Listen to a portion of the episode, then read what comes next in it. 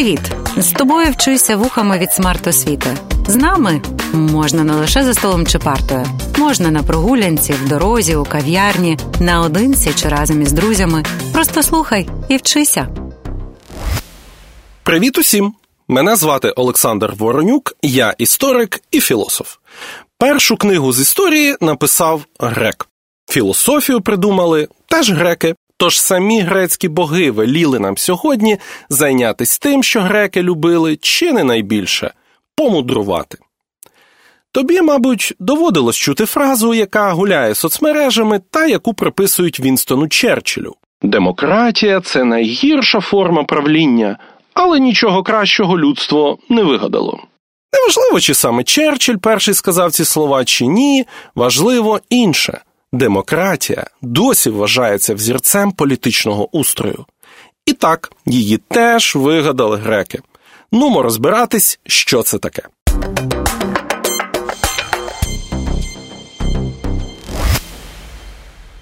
Звернімось до одного з найвідоміших філософів у історії Аристотеля, і спробуймо зрозуміти, що таке демократія, протиставивши її іншим формам правління.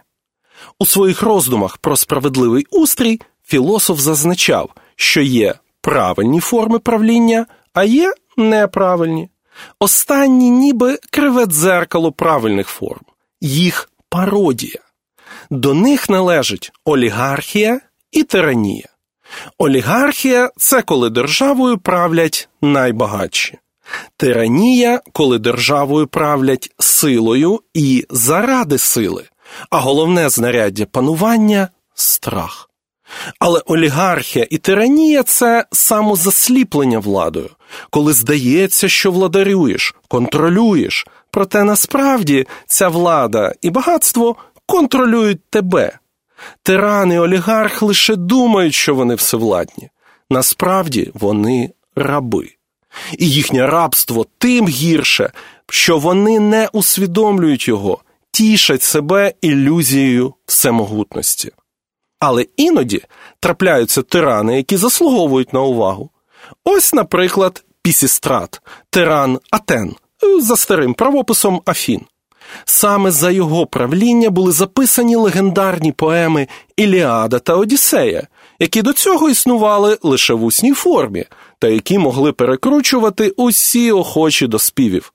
З іншого боку, тиран Пісістрат обклав фермерів десятиною, за що заслужив багато теплих слів на свою адресу.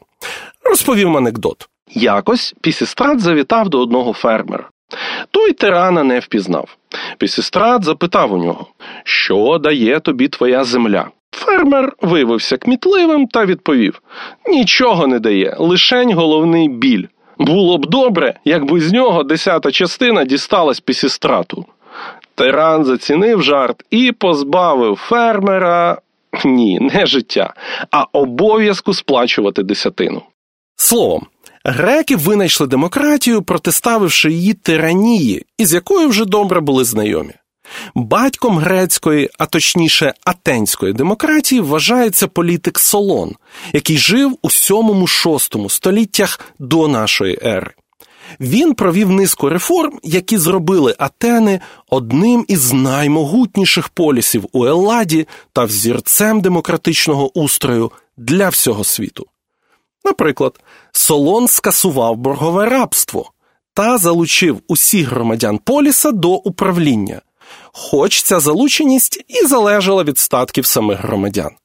А в подальших реформах вже стратег Перікл, найвідоміший прихильник демократії в античному світі, домігся виділення землі атенській бідноті та запровадив грошові виплати громадянам поліса за виконання своїх політичних обов'язків державної служби.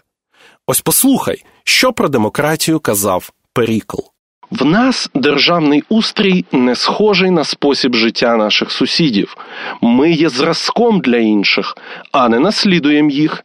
І називається наш спосіб життя демократією, бо основа його не меншість, а більшість громадян. Вона дає всім громадянам рівні права. Важливо, що ці слова Перікл промовив на похоронах перших атенських воїнів, які полягли у Пелопоннеській війні, тривалій війні проти олігархічної спарти. Демократія для нього це не лише колективне управління, а й готовність зі зброєю в руках боронити свободу. Цими словами Перікл прагне показати особливість Атен, підкреслити відкритість та рівноправність цього полісу. Ці двоє атенян, і політик Солон, і стратег Перікл прагнуть до рівності громадян, але не в плані однакового збагачення.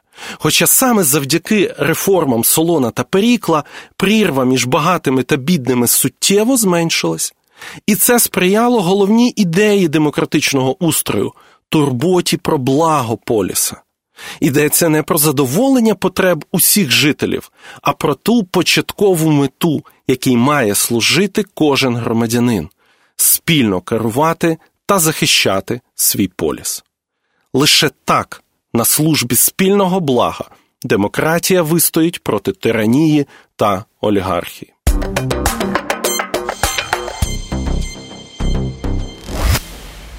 Часто демократію розуміють як владу більшості, однак греки вкладали в неї дещо інше. Демократія це влада більшості громадян, а громадяни складали меншість населення у полісі. Так, в період розквіту Атен громадянами була лише п'ята частина населення, тобто більшість була не громадянами. Також громадянами могли бути лише чоловіки. Греки ділили функції між чоловіком та жінкою. Приватне життя, а це ведення домогосподарства, тобто економіка, відводилося жінці, а публічне життя, тобто політика, війна чи театр чоловікові. Але і це ще не всі вимоги до громадянина. Чоловік не повинен був бути рабом, але повинен мати земельний наділ та бути старшим 30 років.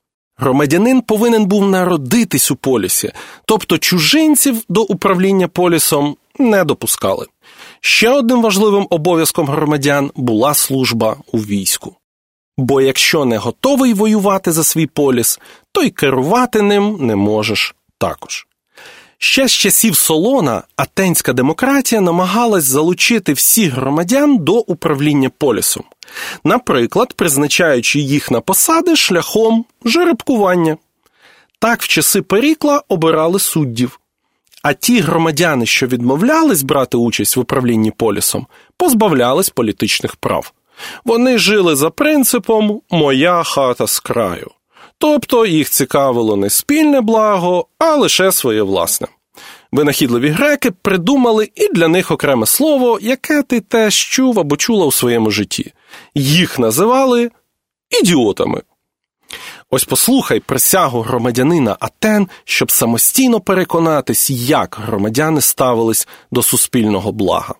Я не зганьблю священної зброї і не покину товариша, з яким ітиму в строю, а захищатиму і храми, і святині, сам і разом з багатьма.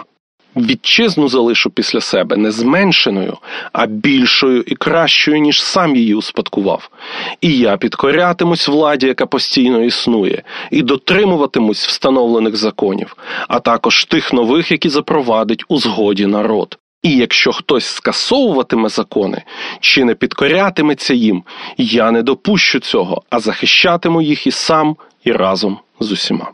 Тобто греки уявляли демократію як запобіжник, захист від тиранії, яка завжди загрожує полісу. Законодавець Клісфен, ще один батько атенської демократії, навіть запровадив цікаву процедуру, котра називалась остракізм. Раз на рік 6 тисяч громадян полісу збирались на голосування. На глиняних черепках, які давньогрецькою називалися остракосами, атеняни писали ім'я того громадянина, який, на їх думку, становив найбільшу загрозу демократії полісу.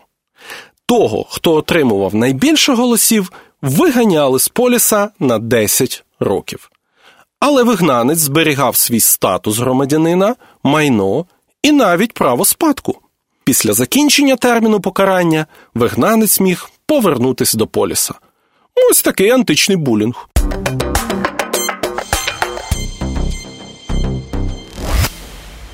Сьогодні ми почули, як стратег Перікл вихваляв атенську демократію на початку Пелопоннеської війни, впевнений, що демократичні атени переважають олігархічну спарту.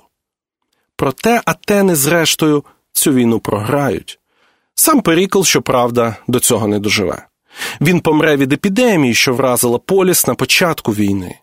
Вчені досі сперечаються, що то була за хвороба висипний тиф, чи чума, чи інша небезпечна хвороба, самовпевненість, бажання простих рішень та відмова від відповідальності. От і думай після цього, чи правий був Черчилль, який вважав демократію злом, чи ні. Залишаю тебе із цим питанням. Мене звати Олександр Воронюк. Почуємось. Проєкт Вчися вухами реалізовує ГО «Смарт Освіта» в рамках програми сприяння громадській активності Долучайся, що фінансується Агентством США з міжнародного розвитку USAID та здійснюється пакт в Україні. Зміст цього проєкту є винятковою відповідальністю пакт та його партнерів і не обов'язково відображає погляди USAID або уряду США.